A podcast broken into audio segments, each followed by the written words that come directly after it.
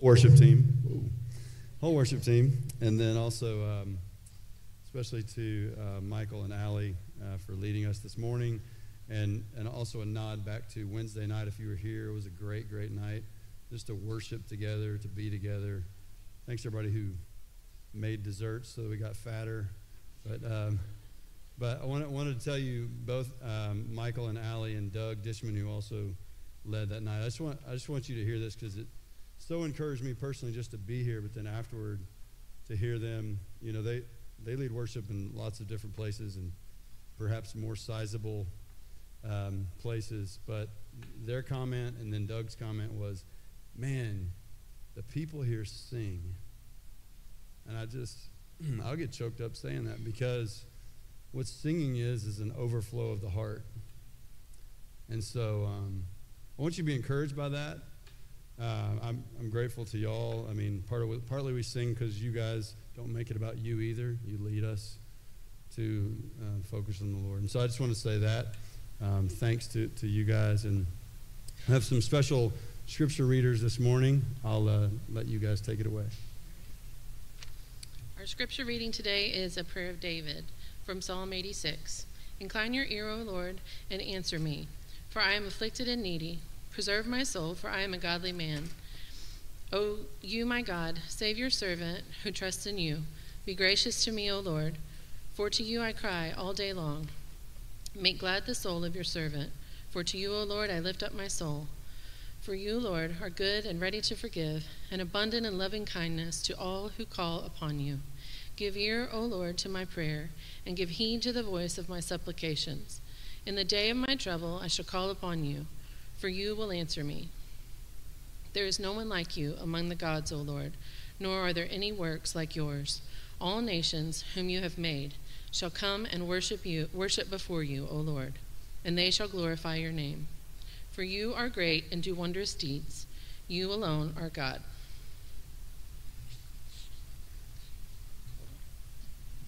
Teach me your way, O Lord. I will walk in your truth. Unite my heart to fear your name. I will give thanks to you, O Lord my God, with all my heart, and will glorify your name forever.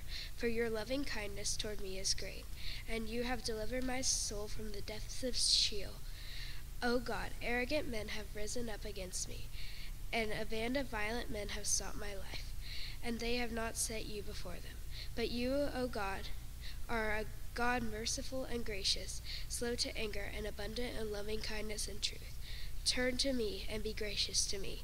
O grant your strength to your servant, and save the son of your handmaid. Show me the sign for good, that those who hate me may see it and be ashamed, because you, O Lord, have helped me and comforted me. This is the word of the Lord. Thanks be to God.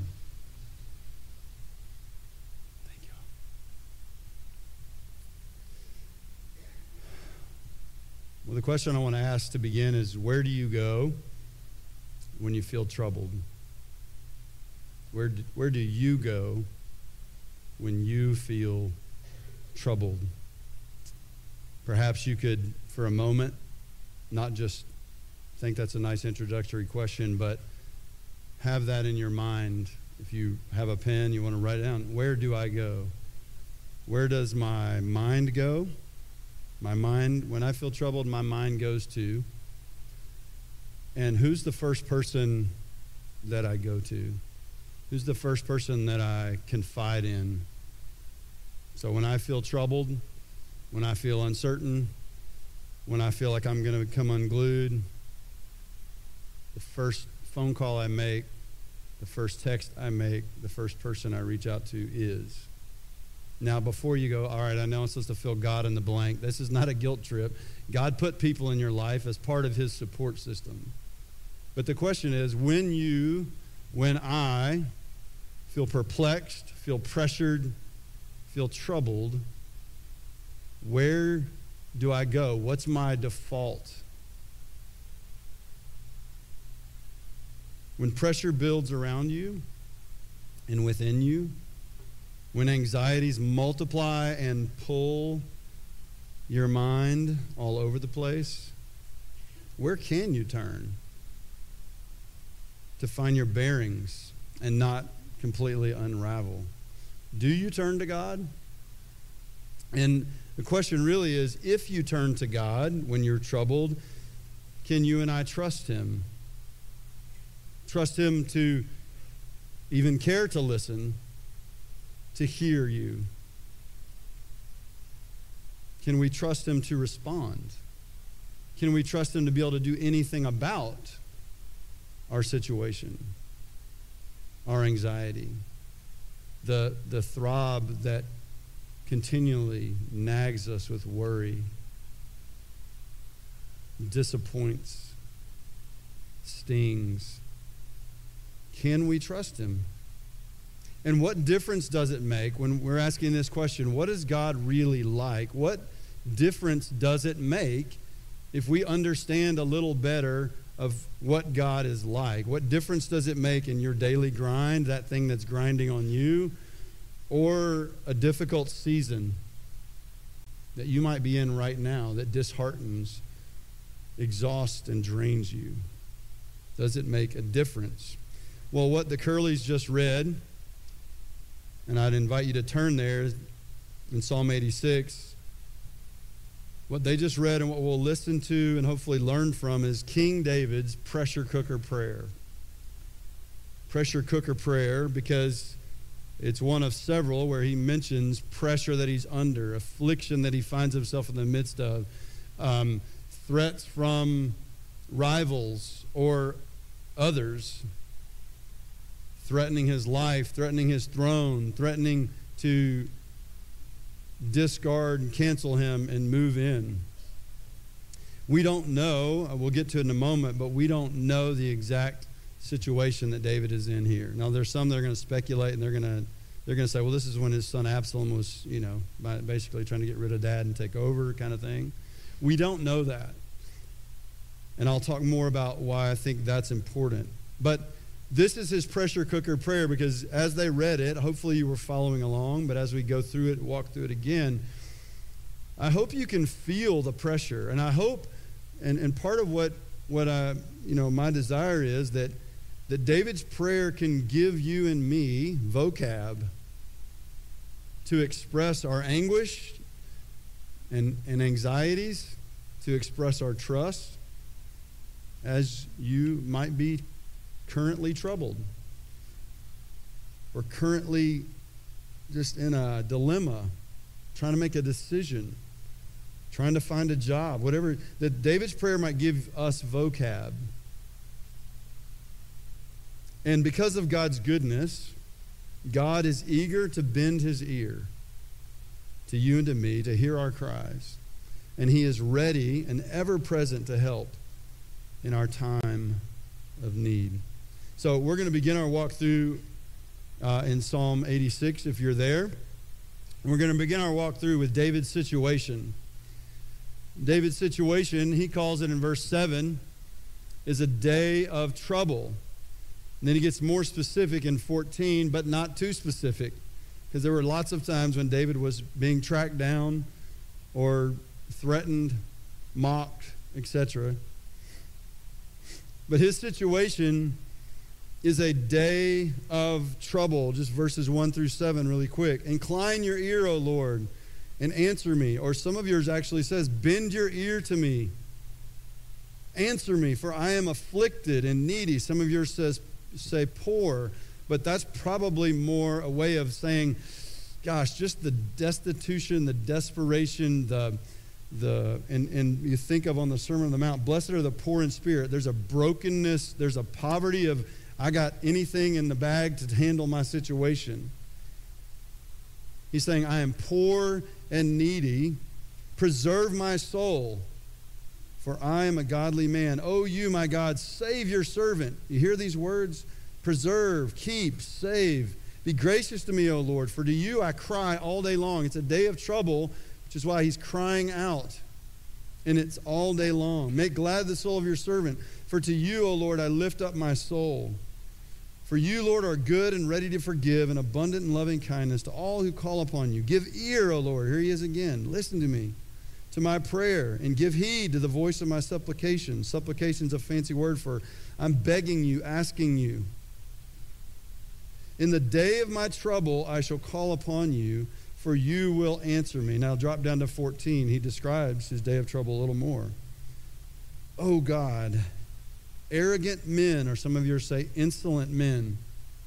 Arrogant men have risen up against me. He can, he can feel it, he can see it. And a band of violent men or ruthless men, meaning they don't really care about the damage, they're just going to, they're going after him. A band of violent men have sought my life, and they have not set you before them. So these are godless men. These are men who mock God's man. These are men who, who mock any person who says, Well, the Lord or Yahweh is my God. He's my trust. He's the one I know and, and long to serve. His situation is that it is a day of trouble. Now, I said we're not given a specific day of trouble, um, and I think that's helpful. Because I think if he said, Well, I'm the king and my son Absalom's trying to take over, all of us are like, Well, I'm not trying to be king. I'm not trying to be president. I'm not even trying to be the president of my HOA or PTA. And we, we, we dismiss it. We go, this is a nice history lesson of David, and he had trouble in the home, and he probably deserved a little bit of it, right? We would dismiss it, and we would distance from what God is giving us here.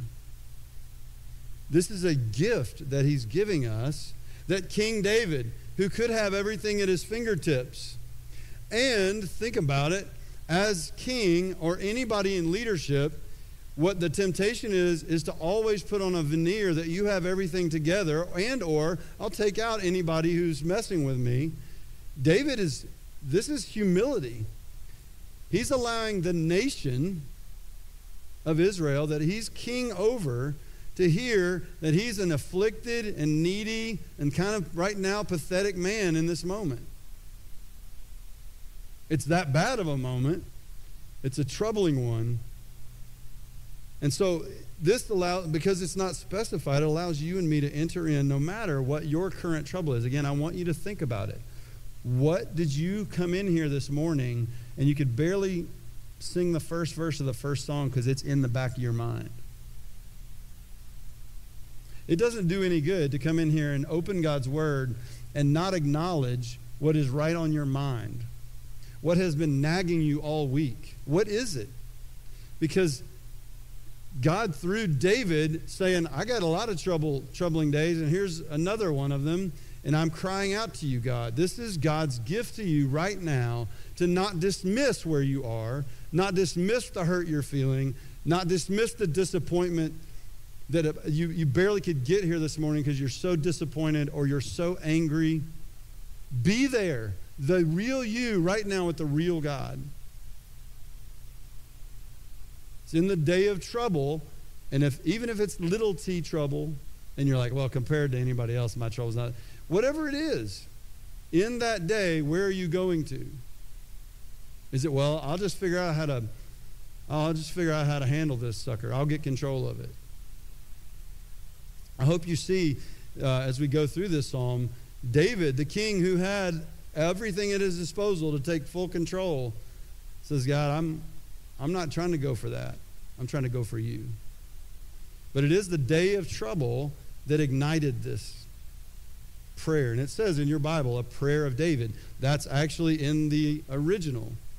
It's the only prayer of David in what's called the third book of the book of Psalms. You may not know this. There's like five books, and they're not evenly spaced. That really bugs us as Americans. But Psalm 73 is the beginning of this book, and this is the only prayer, psalm attributed to David in this section. And it's a prayer of David. I think that's used five times in the Psalter, saying this is a prayer of David. So it's it's letting us know he's coming and he's seeking God. Now, yes, they're all prayers and they're all songs. That's what a psalm is. But again, this psalm of David can be your, and this prayer of David can be your prayer, can be borrowed, can give voice to your angst, your season of struggle, your difficulty that you're in. And give you permission to say, God, I want to bend your ear. Would you bend down? Would you incline? He's actually, in the day of trouble, notice it, he's asking God to adjust his posture to him.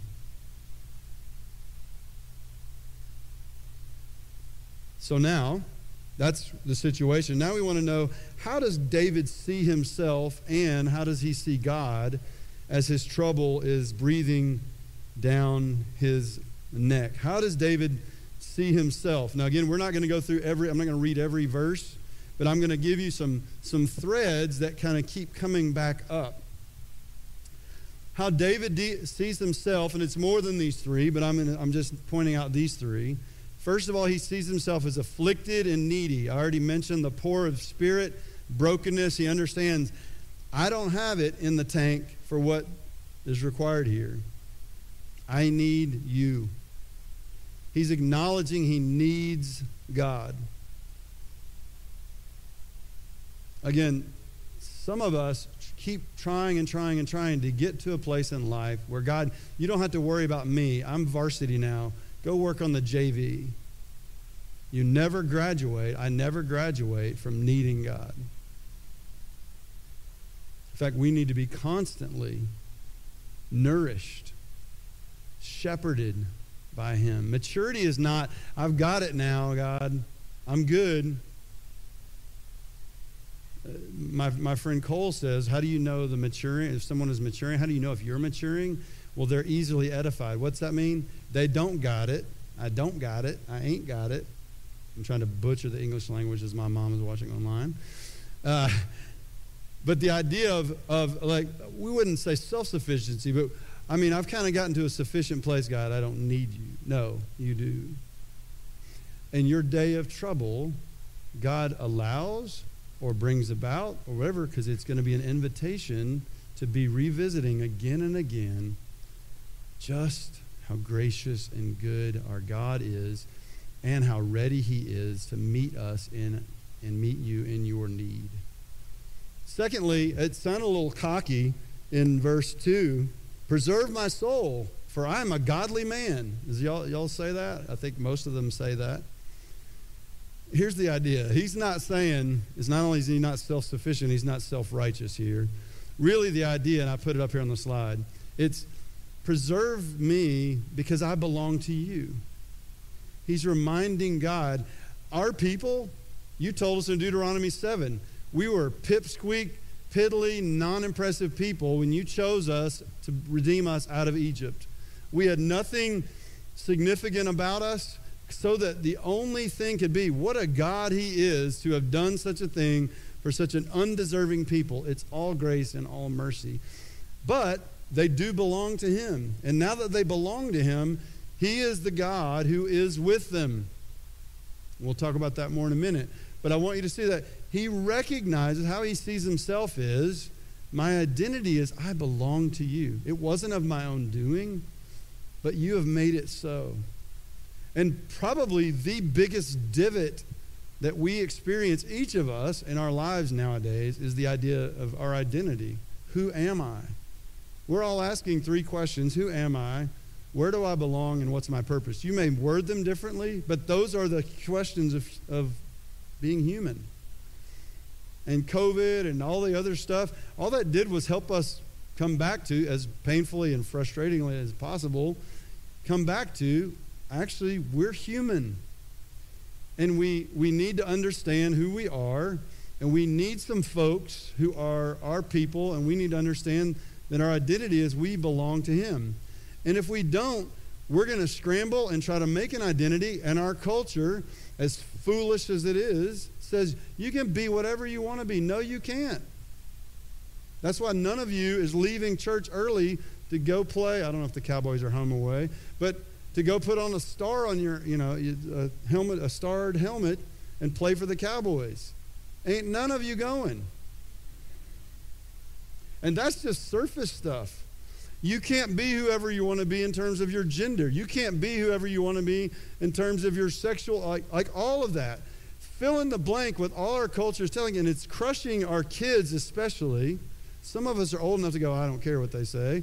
But It's crushing us because we cannot do that. If we try to build a, an identity, then everybody around me has to, uh, has to recognize that identity, has to keep affirming it, or you're out. And we can't bear that weight. But David says, I don't have to worry about that because I belong to you. That does a lot for your security.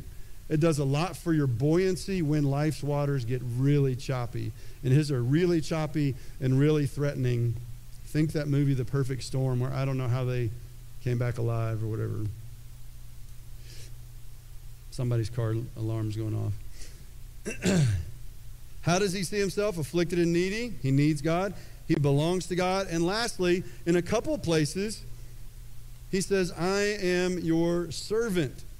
He says um, in verse 4, oh, sorry, verse 2, save your servant who trusts in you. Verse 4, make glad the soul of your servant. For to you, O Lord, I lift up my soul.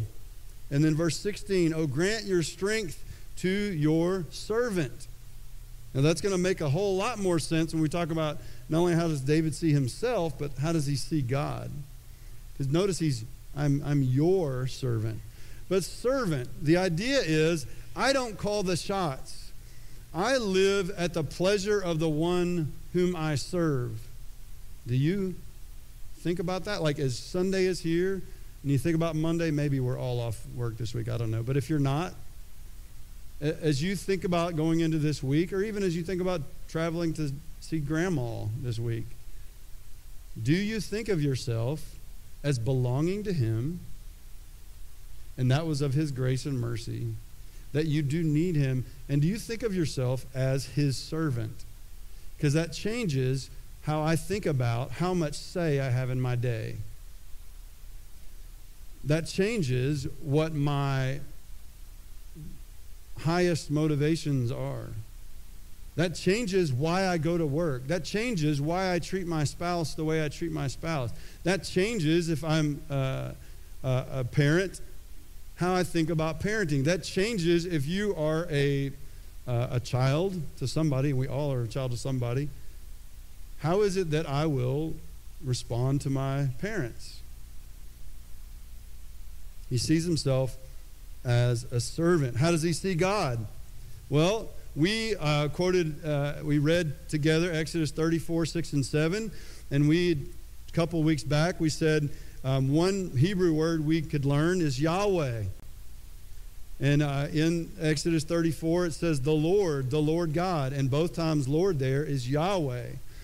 And we said back in Exodus 3, when, um, and if you weren't here, don't worry, the, the people of Israel, you know this from Prince of Egypt. The people of Israel were slaves in Egypt and they were crying out to God. And in Exodus 3, God says, I've heard their cries. I see the oppression they're under, and I'm here to answer and respond. So, Moses, I'm going to send you. And Moses said, uh, Who should I say is sending me?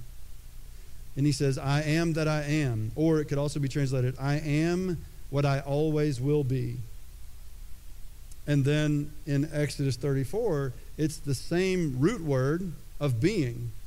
Instead of saying, uh, I am, he's saying, the Lord, this is who I am. He is, he is. Or he is what he always will be. Why is that important? Because Yahweh is um, probably his favorite name of himself, if you will. It's his covenant keeping name. He's saying, Who I am, I will always be. So we can know he is who he always will be. There is no shifting shadow with him. That's why we sing, Great is thy faithfulness. There's no shadow. He doesn't change. Now, that doesn't mean he's boring, that means he's consistent and trustworthy. And in Exodus 34, the Lord, the Lord God. That's the next word. God, uh, there uh, is uh, Elohim, El, or Elohi any of those. But that's in this passage multiple times as well, especially you look down at uh, 8 through 10, or if he says uh, Lord God, it's usually El or Elohim, some form of that. What that's pointing back to is in the beginning, God, Genesis 1, created the heavens and the earth. And that's Elohim. That is the creator God. So he, what he's saying is, in the day of my trouble, I'm reminded that you're the God who never changing, changes and has set your loyal love on me, and that won't fade or go away. I can't fracture it, I can't pull away from it. That's what kind of Lord you are. Personally, my Lord, and your God. You're powerful and can do anything. So my situation doesn't make you nervous, doesn't make you mm, can't really address that one. No, you are Elohim. You are God. And lastly, Adonai, and I wanted to point this out because this is actually the most pronounced one in this psalm, seven times. This is another name of God, Adonai. Usually in your English Bible, my English Bible, Yahweh is all four capitals L O R D. And then um, Adonai is capital L and then small O R D. That's how we can know that in our English Bibles, most of the translations, I believe. Why do I point that out? Well, Adonai means Lord or Master. It has the idea of who calls the shots and who's the authority. And what do we want to do in our work situation when we don't like it? Well, we just blame up the chain. David doesn't do that. He does say, You're up the chain because I am servant to you, your servant, and I am your servant, Adonai. Uh, when we sing the Lord God Almighty, often it's Adonai El. That's the idea that He is Almighty, the one in authority. He can call shots, He can make things happen, He can take care of business. But also, I want you to notice this the next slide. How does David see God? In this psalm, David sees God as gracious and good. He's the gracious and good God who goes with David. He's the gracious and good God who goes with his people at any time. He's the gracious and good God who goes with you right now with whatever is breathing down your neck, nagging at your mind, causing you to have ulcers. He's the gracious and good God who, when asked, Hey, would you bend your ear to me? Would you incline? He listens, he hears, and he cares. But he is who he always will be. He is Yahweh. He is, he is, he is.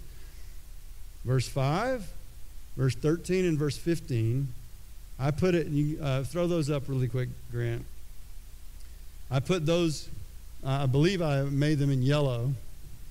Verse 5 For you, Lord, so uh, make, make glad the soul of your servant. He's already been saying, Please bend your ear, listen to me. For you, Lord, are good and ready to forgive and abundant in loving kindness to all who call upon you. Notice he's ready to forgive. Some of us, our day of trouble is of our own making, of our own sin, of our own selfishness. And we think, well, I don't deserve it. I better go clean myself up, come to him. He's good and he's ready to forgive. The idea is that he is eager to forgive you. He's eager for you to know and trust that he forgives you, unlike we do with each other. He's eager.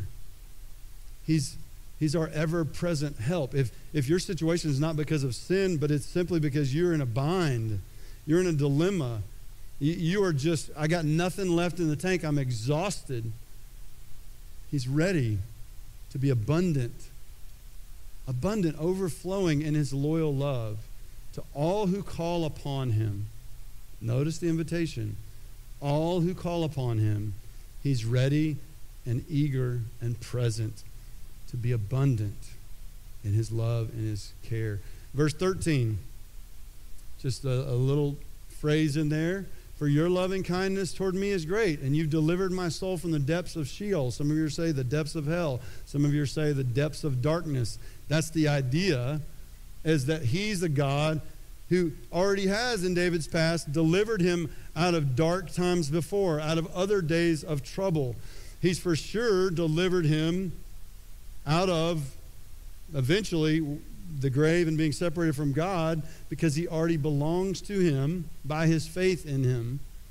He said, So your loving kindness for me is great. And then verse 15, after he's talked about, well, there's some ruthless men after me. I'm in a bad way, God, and these guys don't seek after you. That's how they are. They're violent, they're ruthless, they're after me. He says, But you, God.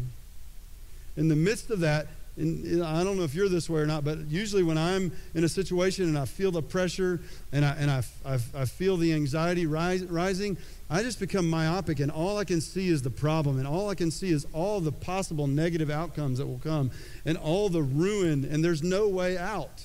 And that's all I can see. And, and then I start to see is everybody's against me. He says, but you, even in the midst of it, but you. What does he quote? Exodus 34, 6 and 7. O Lord, you, O Lord, are a God, merciful and gracious, or compassionate and gracious, slow to anger, and abundant in loving kindness and truth. So he sees himself afflicted and needy, belonging to God and God's servant. He sees God as he is Yahweh, El or Elohim, and Lord or Master who can do something about a situation. And he particularly appeals to him as the good and gracious God who goes with him and who goes with you and me. The next slide is just what we've seen. Just look at those phrases. That's all quoted in Psalm 86 three times. Exodus 34, 6 and 7, we're going to talk about this again at the end. There's a reason why we're rehearsing it. This is the most quoted section of Scripture in the Old Testament, quoted in the Old Testament. It's like when you have that really good day at the lake, and usually it's like, oh, a dud rock, whatever. You skip it and just skips and skips and skips and skips and skips and skips, and you're like, I won the lake, the rock skipping contest, right? This is an Exodus. This is the first time. This is base camp. When God says, You want to know who I am? I'm going to show you my glory. You can't look at me, but I'm going to pass by, cover you up. And then this is the first time God says, You want to know who I am? This is who I say that I am. I am Yahweh. He is who he always will be. How do we know that he will always be? Well, we saw it last week when Avinash did Numbers 14. People wandering in the wilderness, they're belly aching. Caleb said, We can take that land. They're like, No way, we can't. And they basically Moses has to intercede with God again, like, Hey, don't take out these obstinate people or whatever. Because remember, you're compassionate, and gracious, and slow to anger, and abounding loving kindness and truth. And now we're at King David. This is about 400 plus years later. And then we're going to go, if you can go to the next slide. This is just like a little map. Sorry, I don't have Google Maps for Old Testament history, but Moses there on the mountaintop, Israel wandering. Now we're at David. Next week we'll look at Joel. And then the next uh, we'll look at Jonah. Now don't skip because you're like, oh, Joel and Jonah. No, no. There's good stuff in these, but the stuff of the stuff is the God who says he is, is the God who he will always be, including today. Let's keep going. So, what does David ask for in this prayer? Well, he asks, you know, bend your ear, listen to me, answer me. He says, gladden the heart of your servant. Um, he says, you know, strengthen your servant, right? He says, be gracious to me. And be gracious, remember, we said in Exodus 34, compassionate and gracious. Compassion, it's kind of like everything your mom is in, in her best day that's compassionate. And, and grace is everything your dad is on his best day. A father who supports and, and who loves and who's there for you and who when you need help, I'll lift you up. And you need supply, I'll supply, and I do it abundantly. And so David's saying, Hey, hey, I, I do need you. I'm afflicted and needy. Here's my situation. And he even says, I'm confident. He will answer me, he says. He will answer me because he's confided and lifted up his soul to the one he knows is the confidant that he needs, is the one he can come to. He even says, Show me a sign of your, of your good or your favor. That's not out of disbelief. Uh, I think it's tricky in Luke. You know, you got Zechariah who's like, Oh, give me a sign. And he gets, whoop, he can't talk for nine months, and everybody thinks, Oh, you know, what's going on? And he's not going to name his baby Zechariah, and it must have been a seedy thing going on. Like, Poor Zechariah. But he must have asked it out of unbelief. And it says, Mary asked the same thing to the angel Hey, how will this be since I'm a virgin? She seems to have asked it out of belief. David seems here to be asking it out of belief. Not saying, I don't believe you, but he's saying, I'm with you, I'm clinging to you. Could you, could you encourage me a little bit? Could you give me a glimpse of seeing your hand? How many of you, with whatever that is throbbing you, you just God, could you just give me, give, give me a, a small encouragement? I pray He would give that to you. He doesn't promise, He's not a vending machine, but He does love when we seek Him, and He does, He is ready and eager to support and help and care. And so, I, one thing I pray often is God, when if you ask me to pray for you, I'll say, God, would you would you show them a tangible kindness? Just a, just something. They, need it to get through this week. And so that's what David asked for. But what does he really, really want? Well, I would say what David really wants is gladness when you would not expect to be glad. He says, Make glad the heart of your servant. Or uh, ESV says, gladden in verse 4, is it? Verse 4, uh, ESV says, gladden the soul of your servant. That's awesome. Or some of yours, I think New King James might say, rejoice your servant. He's saying, even in the midst of this horrible time, this trouble I feel, more than, deeper than just solve this, just move me to a different situation, different circumstance, he's saying, deepen my joy. Deepen my joy. If I brought every one of you up here one at a time, you could probably talk about a really, really hard time in your life. We're now, now looking back on it, or even in the midst of it, God gave you a, a glimpse of encouragement, a, a, little dose of encouragement. Somebody who came along and just simply listened and wept with you. And all of a sudden you had a strange joy in the midst of being un- you didn't you didn't ravel back up. If, if ravel a word, I know unravel is. Ravel did you ravel back up? I don't know. But he's look he what he wants is gladness and grace to glorify God with the whole heart. If I could put one sentence for us to pursue, for you to pursue in the day of trouble, is pursue God for gladness and grace to glorify Him with a whole heart, even when life is pulling you apart. Or though it still stings, or though he doesn't quite give you the out or the silver bullet answer. In Psalm 86, we're not told David gets a single answer. But he's actually not after the bennies, he's after the God he's pursuing. I think about one of the biggest heartbreaking things in Luke 15, the story of the prodigal son, is the son says, I don't care about you, Dad. I just want your stuff, and now I can be detached from you. And then it took a day of trouble or a season of suffering that was self inflicted for him to go, you know what? My dad wasn't so bad. And if he just take me back as a servant, what does he find when he goes back? The father was watching. And when he was a long way off, the father ran to him and he said, Get that fattened calf. I've been fattening that sucker up. We're having a dinner. That's who your God is. And that kind of God, knowing you have that kind of God, even when life is just chewing you to bits, can gladden us and can provide the grace the sustaining grace, the strengthening grace, the support we need in the midst of it, even if He doesn't take us out of it. Because ultimately, what David's after is he wants to glorify God in how he responds in the midst of it. It's one of the greatest um, things that I shared about my mom going through a cancer and surgery after surgery and all that kind of stuff. And she said, I just don't want to besmirch the name of my God. Some of us live for much smaller goals. And David is saying, What I really, really want is gladness and grace to glorify you, God, with my whole heart, even though life is falling apart. Because notice what he says in verse 11 Teach me your way, O Lord, and I will walk in your truth. He's, he, he's almost, he's not forgotten about his affliction, but in 8 through 10, he starts scraping the heavens of how great God is and all the nations are going to bow down before you and worship you. And I trust you fully. And, and you're, you're unrivaled as a God. There's no God like you, and your works are unmatched.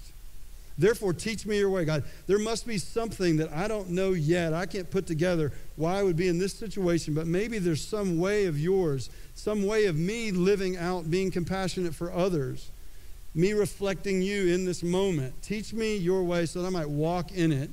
And then the next verse I love. He says, Unite my heart that I might fear your name. And he says, I'll give thanks to you with my whole heart, and I will glorify you forever. Now that's a prayer. What is this psalm about? He doesn't use anxiety, but pressure is rising. Anxiety, biblically, is when we go, we're pulled in two directions.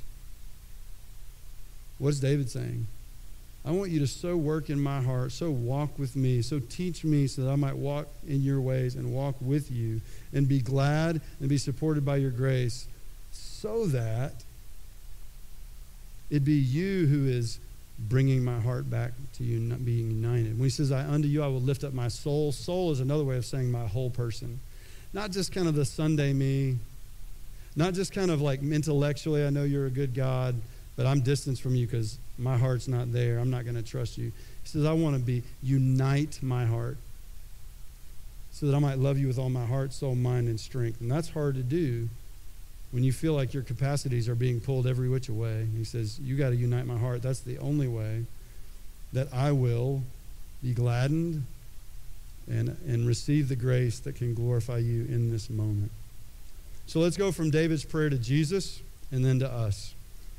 Um, we've said each week we'll, we'll, we'll go, God said, This is who I am compassionate and gracious, slow to anger, abounding in loving kindness and truth.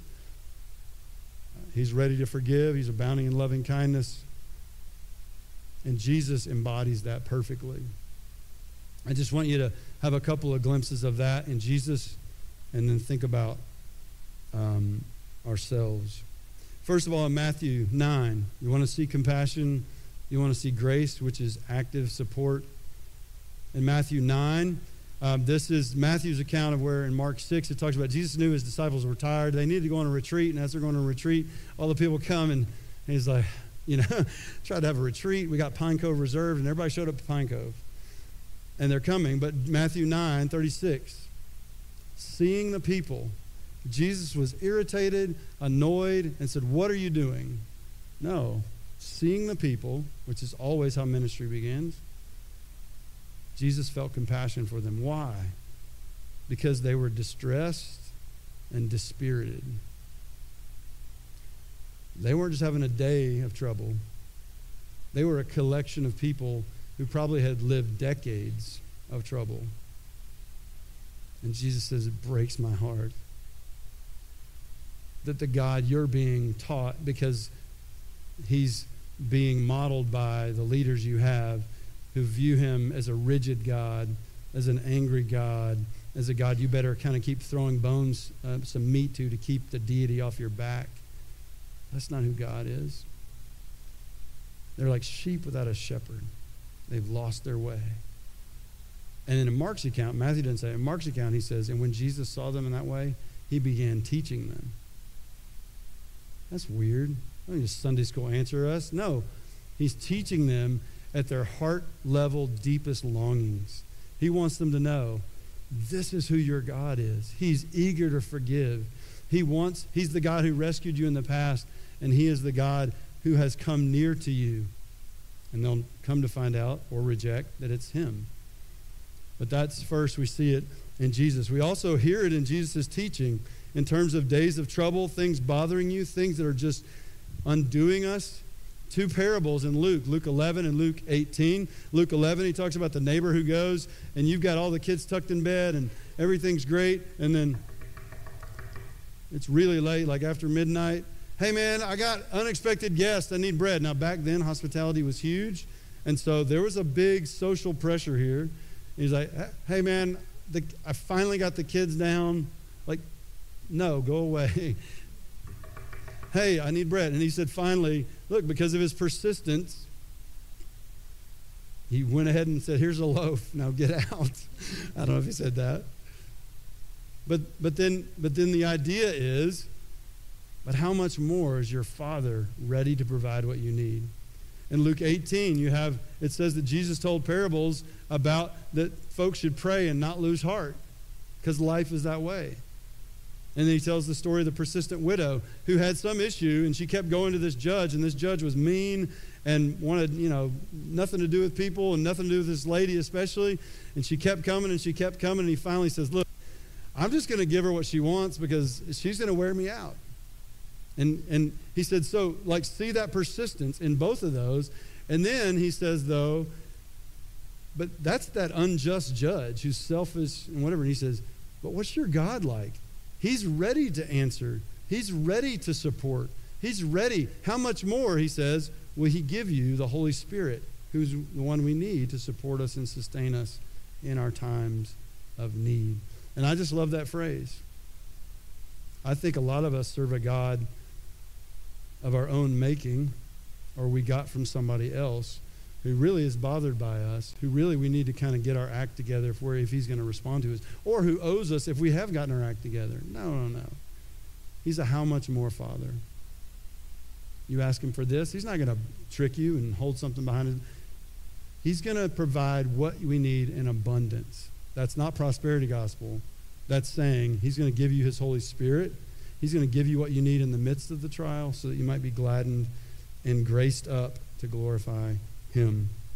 And then lastly, Hebrews 4, we're invited. Therefore, let us draw near with confidence to the throne of grace that we may receive mercy and find grace to help in time of need. Implications for us. My question when I started where do you go when trouble hits? My mind goes to this. This is the first person I go to. As you think about your first, your current trouble, I simply want you to see Psalm 86 as God's invitation to you. Bend my ear. Ask me to incline. Ask me to adjust my posture because I'm eager. I'm ever present.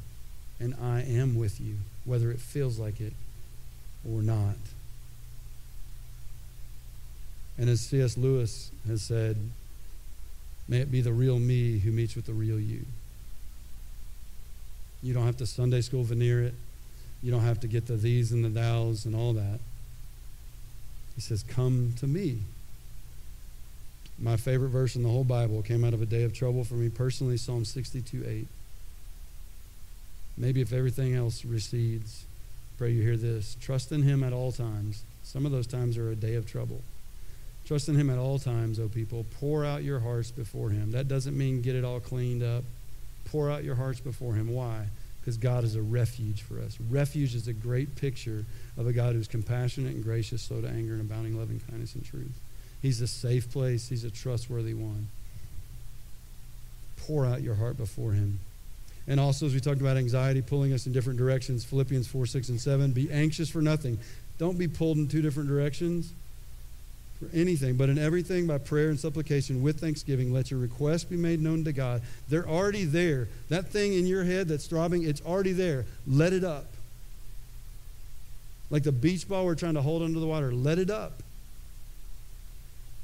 And he says, and the peace of God, which passes all comprehension, shall guard your hearts and minds in Christ Jesus.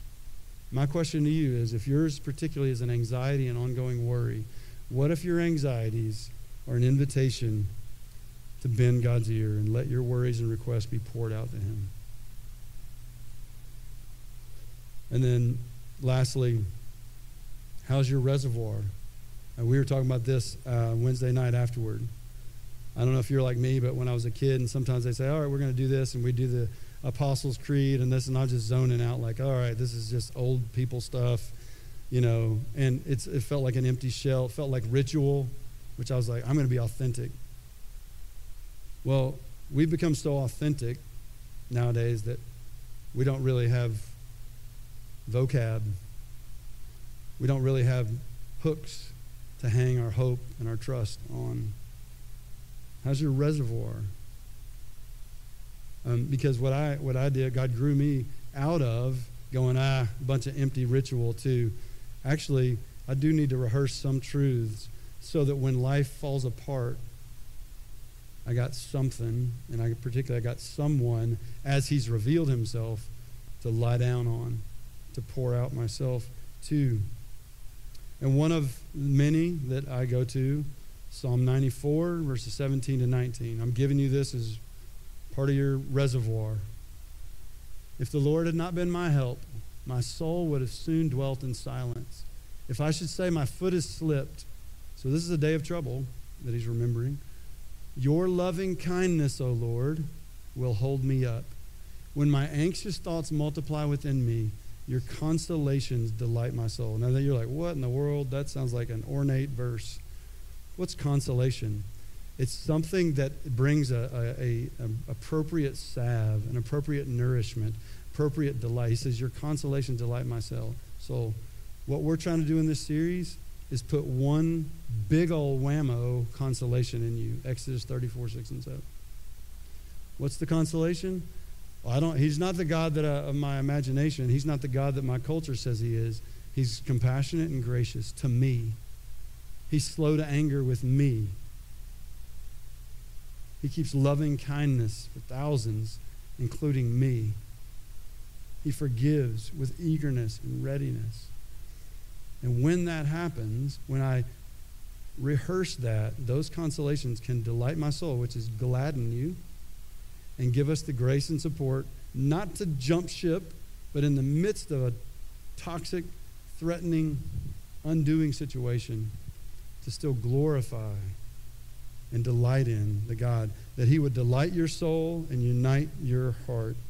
That's what we are really getting at. So, that last question is what do you really want? David wasn't just looking for the goodies, it's more than getting stuff from God, but it's getting God. And my prayer is that on some day this week or someday six years from now, you'll say, wait a second, I'm in a day of trouble. This is an opportunity, an invitation to bend God's ear and say, God, what I want is gladness and grace to glorify you in the midst of this. Um, I'm going to close. We're not, we're not going to sing because I've, I've gone way too long. But uh, Abby, I, w- I asked her if she would, would uh, share, but I knew it was like, ah, don't worry, I'm not bringing you up. But um, I sh- we shared this in the email on Friday, but our women's retreat last week, they talked about the very thing I was mentioning. How's your reservoir? You're not going to be in a, a very stabilized position if the day of trouble comes and you don't have much in the reservoir. And the encouragement is build your reservoir, fill it out, pray the prayers of Scripture. But that was the, the theme of, of the women's retreat was treasure and sweetness, treasuring in God and what a sweet delight it is. But it can only be that as we take it in and we exercise it out. And, and several women shared, but I just want to read a little bit of what Abby said. So I told her I wouldn't make her come up here because this encourages my soul. But I, but I hope you, you feel this as you're like, I'm in this in the midst of this, or I, I don't want to go to this thing, or yeah, I really want to be in God's Word, but I don't know. Here it is. Just go. I could feel the not so gentle nudge of the Holy Spirit on Saturday morning. My attitude about the ladies' retreat was really rotten this year. As I got ready, I even texted a friend who was also going and asked her to please pray for my attitude. I was just about sick with negativity and doubt. I know from experience that, that when I'm this not excited about a particular church event, that God wants me there and has something precisely for me. I was first smothered in his love during the, the music as we worshiped to Blessed and Tis So Sweet. I was so overwhelmed I couldn't even sing. Just hearing those true words being sung by my sisters. My hardened heart was drowned in his love and the perfect timing of every word.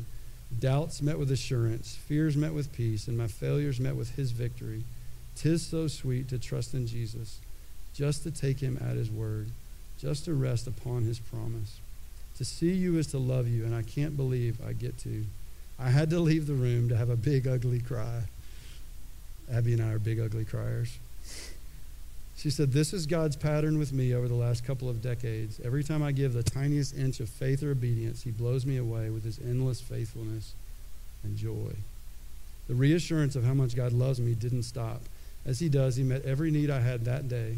Through the music, teaching, small groups, visiting with old and new friends, He softened my heart renewed my heart's desire for His Word, and He gave me some new methods to help me step back into a more intensive study of the Word, which I've been avoiding for a little while. I think best of all, my negativity was replaced with joy. that has lasted for days. I'm so grateful for Cheryl and the whole team, everyone who prayed over this day for us. What a gift. Thanks to all of you. I just want you to hear He's that good. Let's pray. Oh God, our help in ages past, our hope for years to come. Between now and then, there's going to be a lot of ups and downs, a lot of swells, a lot of near drownings, um, just as life can overwhelm. I pray for any person here right now that thinks that they are irretrievable from uh, your pursuit. I pray that they would know that you will, when they're a long way off, if they turn and, and come, you're already out there. You're already on your way. That you're eager to forgive. Uh, Lord, I pray for people who are in a really hard, hard place. That they'd know, they'd know your compassion and grace tangible ways this week.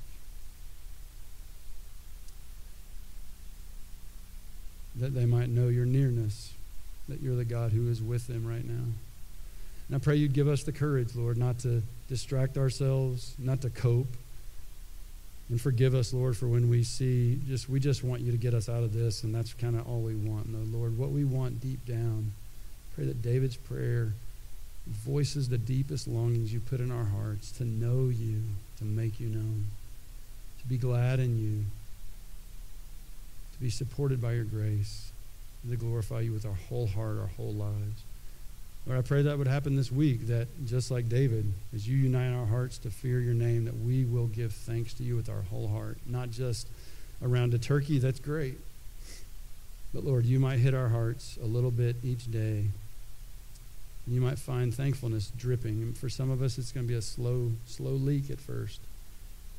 I pray, Father, we be people who just, you have gladdened, and we overflow with gratitude to you. We pray this in Jesus' name. Amen. Happy Thanksgiving. See you next week.